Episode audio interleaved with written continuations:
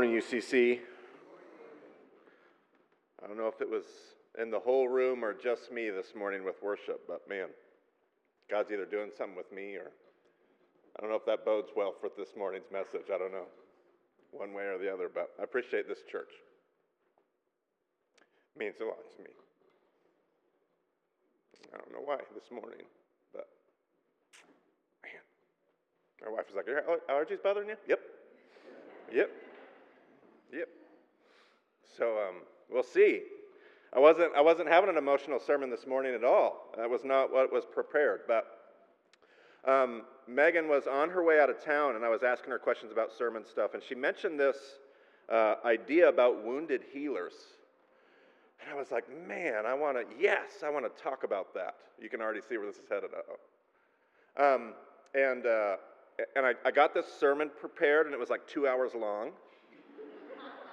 And so, what I want to do is a two parter, because she's on vacation for two weeks. So, we're going to do part one this morning, and we're going to do part two next week. Does that work out okay for you guys? I promise I won't leave you hanging in the middle. I'll give you something to go home with today. But um, that's, what, that's what we're going to do. So, uh, I'm just going to dive right in because I got a lot of ground to cover. Are you guys okay with that? Yeah. Great. I'm going to go to Hebrews chapter 2. Hebrews chapter 2. Now, God did not subject the coming world, about which we are speaking, to angels, but someone has testified somewhere we are human beings. What are human beings that you are mindful of them? Of mortals that you care for them. You have made them a little while lower than the angels. You have crowned them with glory and honor, subjecting all things under their feet. So, the author of Hebrews, and we don't know who the author of Hebrews was, but whoever it was, she was brilliant.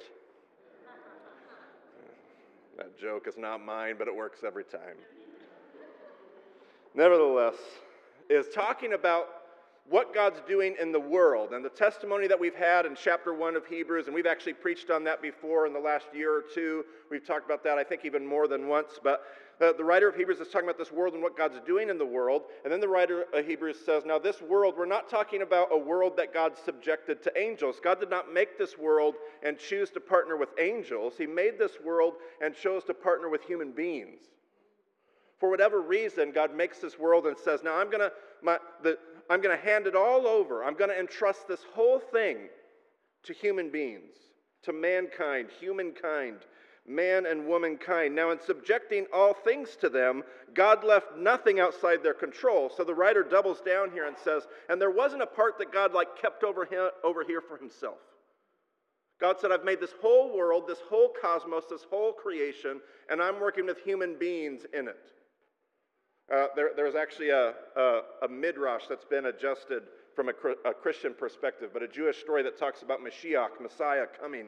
And, and he comes and, and he does all these things. And in our version, we would say that he comes to earth and he teaches all things and he embodies and fulfills the scriptures and the text. And then he, he dies on a cross and he rises from the dead and he ascends into heaven after teaching 40 days on the kingdom of God. And he gets up to heaven and the angels gather around Mashiach and he's telling them stories and regaling them with tales. And they're all gathered around. And he says, And at the end, I entrusted all things to them and I ascended back to here. And the angel said, Wait, you did what? He says, Yes, I entrusted all things to them, and they are my great partner. And they said, but wait, and they, they all started to retort, but what, what if it doesn't work? And what if it doesn't? What, what? And he says, I'm sorry, there is no other plan B. I have entrusted all things to them.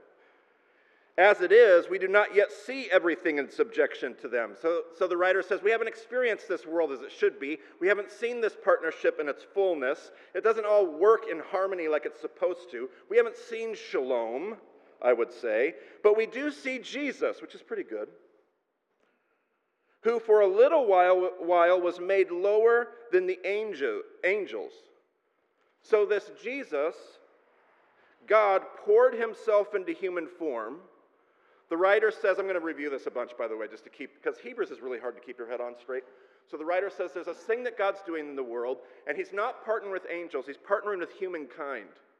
And we haven't even experienced that partnership in its fullness, but we have seen Jesus, who himself was made human, who joined the story on our level, a human level, now crowned with glory and honor. Listen to this because of the suffering of death.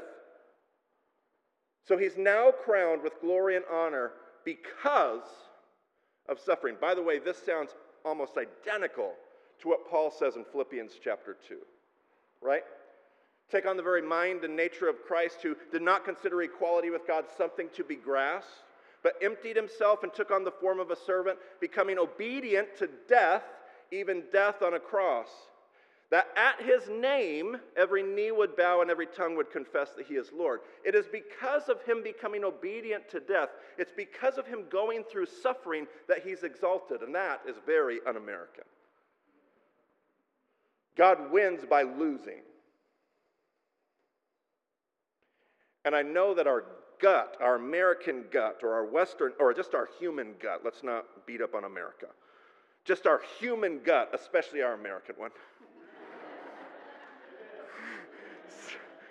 says, no, he won on the cross. And of course he did, by losing. He won by dying, he lived by giving himself up. It is in suffering. See, and we love to quote that verse, right? Every knee will bow and every tongue will confess that He is Lord. Don't we love that verse? We just forget everything that comes before it, which is the reason that every knee will bow, the reason that every tongue will confess is because He lost. He chose to lose and to die, and in that find the only victory that mattered in the kingdom. So, so the writer of Hebrews says that, by the way, John will say the same thing. This is all throughout your New Testament. We just don't like to frame it up very much because it's not like happy go lucky, turn on the smoke machine, play loud worship music energy. But John does the same thing. John will, will head, John has two portions a book, of, a, a book of signs and a book of glory, is what scholars often call them. Two portions to John. The first half is all about these miracles that tell us who Jesus is. And then when you get to that point where you're like, okay, I'm in, I say yes to Jesus, the whole last part of the book of John, starting in chapter 13, is the book of glory. It's how Jesus is brought to glory. And the whole message is this You think I'm the guy? You've seen all the signs? You ready for glory? Let's go to the cross. And so, what is it in chapter 13? Well, you're going to have to die. What is it in chapter 14? I am the way, the truth, and the life. And we're like, oh, so Christianity is the only way to get into heaven. No! The way that he's talking about is the way of the cross. I am the way, the truth, and the life. I don't know how God gets people into heaven. I don't really care. Jesus' message is follow me to the cross. We get to John 15 the world will hate you. This is why the Holy Spirit is talked about all throughout that whole passage. And I won't be here on Pentecost, but I think Kent's got that covered. This is why the Holy Spirit comes to empower us and to take care of us in the midst of suffering and persecution, because it's how Jesus is, which, watch what the writer of Hebrews does. Watch, watch, watch, watch, watch. Which, with glory and honor, because of the suffering of death, so that by the grace of God he might taste death for everyone. It was fitting for whom and through whom all things exist, in bringing many children to glory. See, God's doing this thing in the world where He's bringing everyone to glory. All of us, all of His kids. That's you, that's me. I don't care what church you go to or what creed you've affirmed. That's all of us. He wants to bring all of his kids to glory. That's his, that's his desire. And, and there's something about the path of suffering and perseverance and persecution. There's something about that process that God uses to bring us to glory. And so, and so Jesus, God chooses to partner with humanity Jesus becomes that humanity and then finds himself glorified because of, because of suffering. So the writer of Hebrews says it makes sense then that if God's trying to bring all of us to glory, you guys still following me? Okay, good. In bringing many children to glory, should make the pioneer, love that translation, the pioneer of their salvation perfect through sufferings. The writer of Hebrews says if this is how you if this is how you, you find glory, if this is how you get to glory, well, it only makes sense then that God would pour himself into Jesus and make him the pioneer of our salvation by making him perfect in suffering.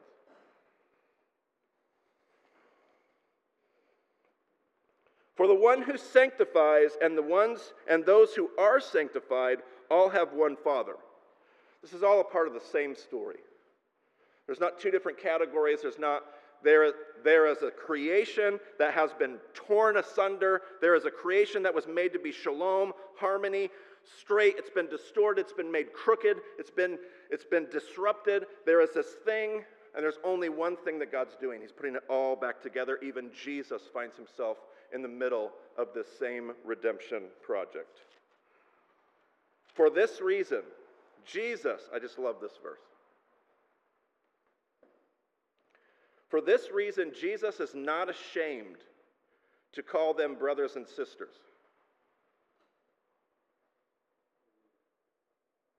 Like, I don't know what it is about our suffering.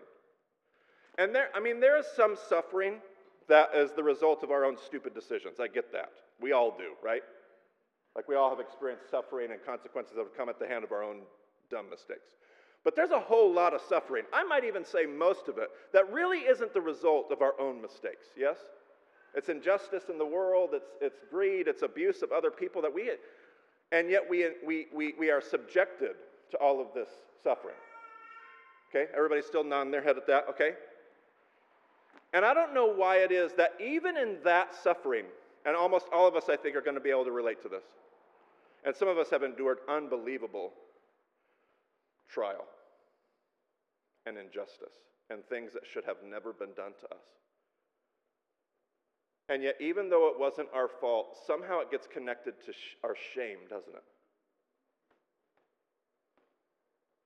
Stuff that was never supposed to be ours, and somehow it gets connected to our shame.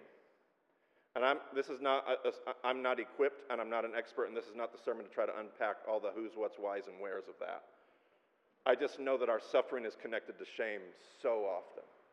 And so, in the midst of this conversation about suffering, it says Jesus is not ashamed.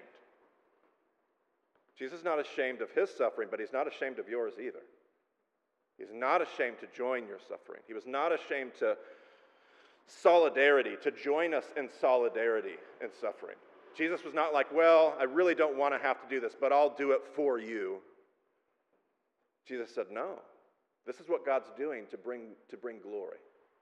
To bring you to glory, to bring me to glory, to restore the whole world to glory. I'm not ashamed of this.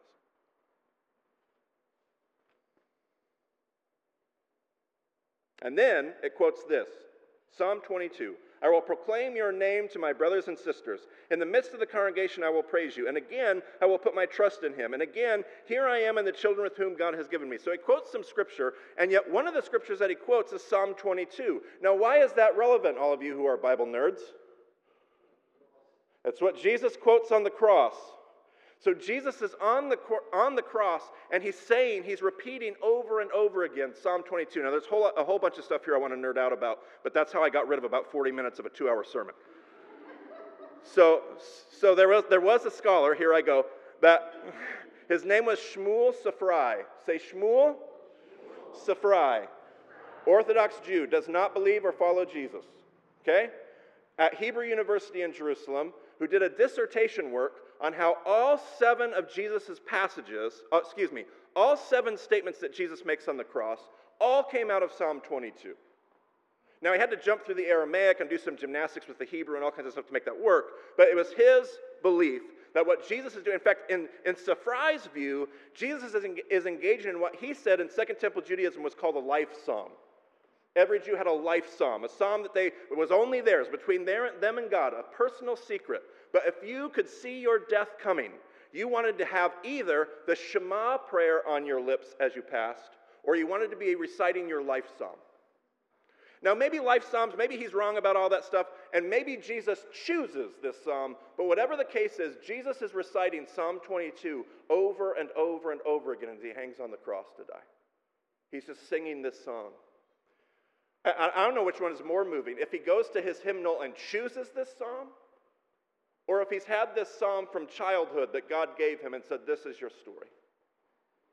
I don't know, but I'm going to go to Psalm 22. It's not going to be on the screen because I didn't want to give Jeffrey too much work to do, but here we go. My God, my God, why have you forsaken me? Why are you so far? Do you see why we get all things all twisted when we're like, did God forsake Jesus on the cross? He's just singing a song written by David. Do you think he feels like God's forsaken him? Everybody say yes. Why are you so far from helping me? From the words of my groaning. Oh my God, I cry by day, but you do not answer, and by night, but I find no rest. Jesus says, suffering. Suffering like most of us cannot imagine. Yet, you are holy, enthroned on the praises of it, enthroned in, on the praises of Israel. In you our ancestors trusted, they trusted and you delivered them. To you they cried and were saved. In you they trusted and were not put to shame. Can you imagine those words coming from Jesus on the cross? Jesus hangs there and says, I feel like you have deserted me, and suffering is my best companion, but I know that you have never deserted or forsaken your people. We have stories galore of how you have delivered us. And so here I hang, singing my song. And then he goes back because it's not like a little bit of bad, but like, oh, but Sunday's here, yay. Sunday's not here yet. It's just Friday night for him. I am a worm and not a human, scorned by others and despised by people. All who see me mock me. They make, they make mouths at me. They shake their heads. Commit your cause to the Lord. Let him deliver. Let him rescue the one in whom he delights. Eerie to consider him singing this song in the context of his death on the cross. Yet, yet it was you who took me from my womb. You kept me safe on my mother's breast. On you I was cast from my birth, and since my mother bore me, you have been my God. Do not be far from me, for trouble is near, and there is no one to help. Jesus says, my paraphrase suffering sucks, but I know that you're here, and I know that you don't forsake. But then he goes back into suffering again. Many bulls encircle me. Strong bulls of Bashan surround me. They open wide their mouths at me like a, ra- like a ravening and roaring lion. I am poured out like water, and all my bones are out of joint. My heart is like wax. It is melted within my breast. My mouth is dried up like a potsherd, and my tongue sticks to, the, to, the, to my jaws. You lay me in the dust of death. For dogs all around me, a company of evildoers encircles me. My hands and feet have been shriveled. I can, I can count all my bones. They stare and gloat at me. They divide my clothes among themselves, and, my, and for my clothing they cast lots. Written by David 700 years before the cross. 1,000 years before the cross, excuse me, bad math. But you, O Lord, but you, O Lord, do not be far away. O my help, come quickly to my aid. Deliver my soul from the sword, my life from the power of the dog. Save me from the mouth of the lion. And then, right here is the part that Hebrews quotes from the, from the horns of the wild oxen you have rescued me. I will tell of your name to my brothers and sisters. In the midst of the congregation, I will praise you. And everybody who was reading the book of Hebrews, who were Hebrews, that's why we call the book Hebrews, Every Jewish reader of that book or that sermon, whenever that was delivered, every Jewish reader knows this song by heart. And they know the verses that come next. Now, what did the writer of Hebrews say just before that? Can you remember? Jesus was not ashamed to be called brothers and sisters. And then quotes this psalm. Listen to the verses that follow. And you who fear the Lord, praise him, all you offspring of Jacob. Glorify him, stand in awe of him, all you offspring of Israel. For he did not despise or abhor the affliction of the afflicted. He did not hide his face from me, but heard when I cried to him. On the cross, in the midst of Jesus' own suffering, he says, God is not ashamed of me. He's not ashamed of you. Can you imagine Jesus hanging on the cross? The most horrific, despised position he could be in.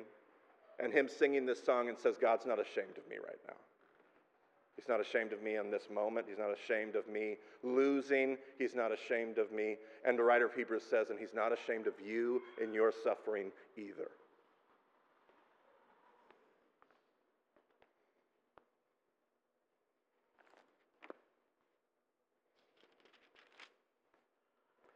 Since therefore the I'm back in Hebrews. Since therefore the children share flesh and blood, he himself likewise shared the same things, so that through death he might destroy the one who has the power of death, that is the devil, and free those who all their lives were held in slavery by the fear of death. Or, in other words, he became death to conquer death. He became death to put death to death. So that we could see there's nothing to shame nor fear in that. Brought to glory.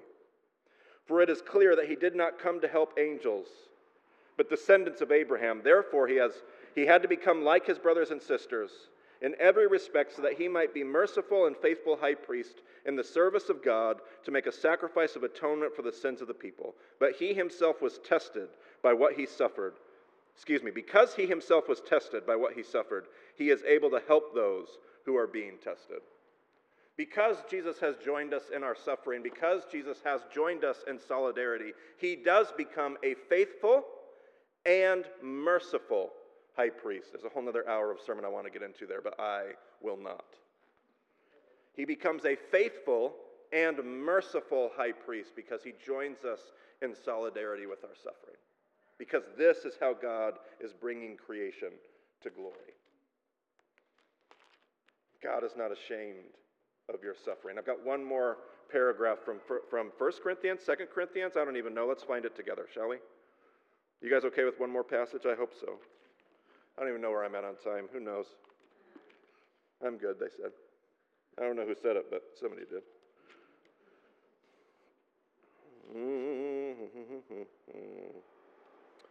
Oh, I'm in 1 Corinthians. I knew that. Well, that was not right. 2 Corinthians. But we have this treasure in clay jars. We have this treasure in clay jars. What does Paul mean by that? Clay jars are like, when you're reading the book of Leviticus, it says if this kind of, if, if a stone vessel or, a, or, or excuse me, like a, a silver or a gold vessel becomes unclean, you have to clean it, and there's all these things you can do. If a clay pot becomes unclean, you just break it and throw it away because clay pots are like disposable. They're, they're, they're like, in a literal sense, they're, they're disposable utensils. So Paul says, we have this treasure stored in clay jars, referring to us. We are the clay jars. Does anybody feel like the most fragile thing in the world that God could store his treasure in? Talk about screwing this up. God, do not put, and I go back to that midrash, sorry, there is no plan B. And of course, we know why, because in our weakness, his strength is made perfect. When we embrace our suffering, this is how, glo- this is how the glory gets in and out of the situation. Oh, there's another midrash. Oh, it's so good. I may not be able to tell you this one without weeping. There was, a, there, was a, there was a rabbi teaching his disciples about how we write the text on our hearts. And one of the disciples let the rabbi finish his lesson, and then he said, Rabbi, why does God tell us to write the words of God in our, excuse me, on our hearts rather than in our hearts? And the rabbi paused for a moment and he said, Only God could write his words in your heart. And he does, praise be his name. But we write our, his words on our heart so that when our hearts break, his words fall inside. We have this treasure in clay jars so that it may be made clear that this extraordinary power belongs to God and does not come from us. We are afflicted in every way, but not crushed, perplexed, but not driven to despair, persecuted, but not forsaken, struck down, but not destroyed, always carrying in the body, in, in, in the, always carrying in the body the death of Jesus, so that the life of Jesus may also be visible in our bodies. For while we live, we are always being given up to death for Jesus' sake, so that the life of Jesus may be visible in our mortal flesh. So death is at work in us, but life is at work in you. But just as we have the same spirit of faith, that is in accordance with Scripture, I believed and so I spoke, we also believe and so we speak. Because we know that the one who raised the Lord Jesus will raise us also with Jesus and will bring us with you into, the pres- into his presence. Yes, everything is for your sake, so that grace, as it extends to more and more people, may increase thanksgiving to the glory of God. Suffering and glory, suffering and glory, suffering and glory. And the writer of Hebrews says, just never forget that Jesus came and joined you in your suffering because he was not ashamed of your suffering. And I know we have this Western thing that's like, but how, why can't God just rescue us in our suffering? And some questions are just not something I can answer in a Sunday morning sermon, but I can tell you this Jesus joined us in our sufferings and was not ashamed of it. And there is something about the process that God uses to bring this broken creation to glory. Many sons and daughters, you and me, so I want to talk some more about that next week, but for now we'll stop there. God is not ashamed of your suffering. Let me pray. God, we we are at times ashamed of our suffering. And there's some of that that we can't necessarily it's, it's, our, it's our natural reaction to things. It's the, it's, the, it's the war within us between our flesh and the Spirit of God. And, and trying to make sense out of things and, and just the, the work of suffering. But you know that. You know that because you came and you joined us in solidarity. You knew, you know what it's like to, to hang on a cross and to feel like you are forsaken. You, of all people, the Son of God, the Son of Man, hanging on a cross, feeling forsaken. You, you know these struggles. And you are, you are not ashamed of those struggles. You're not ashamed of the reality of those struggles. You are not ashamed of how we struggle or feel or fight or rage. You understand. And it is in that process of lament and grief and questions and doubts and faithfulness. It's in that process that somehow creation is brought to glory. It's somehow our souls are redeemed. Something in this process is all tied up together. So, God, would you encourage us today? Would you rescue us from this? Would you rescue us from this cheap, shallow gospel that we sometimes cling to that says that you desire to save us from all of our problems because clearly you don't? And clearly you're doing something else. Would you save us from this even cheaper gospel that leads us to believe that if we're going through suffering, we're, we're, somehow doing something wrong, or we're at fault, or you're disappointed in us? Rescue us from all of these narratives and remind us that you, in fact, came to show us how to suffer well. And that didn't involve acting like the suffering wasn't real, and it didn't involve not lamenting and crying out. It didn't involve not feeling pain or even wrestling with shame itself. God, we, we love you. We, we try to understand the ways in which you love us because it's so much more than we could comprehend, but here we sit in worship. So, God, we love you. We think of Jesus today, the author and perfecter of our faith, the pioneer of our salvation. Not ashamed to sit with us here at the Eucharist table this morning, calling us brothers and sisters, joining the family conversation. And we, we value and appreciate that. God, we love you, and we pray all this in Jesus' name. Amen. Uh, we're going to have a time of the Lord's Supper of the Eucharist table. And so many things we could probably say in light of the message today about this table. Um, the thought that comes to mind for me is how we, as Protestants, uh, non Lutheran Protestants, most of us, probably miss something when it comes to the table and the consubstantiation and the transubstantiation and is Jesus here or not here? It's just elements. Maybe this morning it would be good and healthy for us to be like, I don't know how it works and I don't understand the spiritual, theological nuances, but Jesus joins us in this meal today. He is here, uh, the temple of the Holy Spirit. He dwells here and he is not ashamed as we take the bread and we take the juice with questions, doubts, suffering.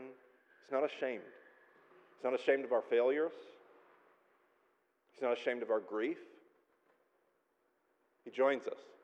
He eats some bread and he drinks some juice. And he says, This is my body. This is my blood. So they're going to play some music as we uh, come up and get the elements and hold on to those, and we'll take them all here together. I'll lead us to that in just a moment. Would you stand and say our confession?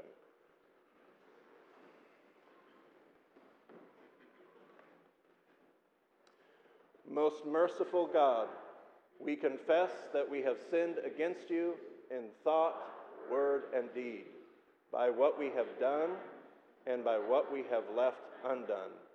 We have not loved you with our whole heart. We have not loved our neighbors as ourselves. We are truly sorry and humbly repent. For the sake of your Son, Jesus Christ, have mercy on us and forgive us that we may delight in your will and walk in your ways, to the glory of your name. Amen.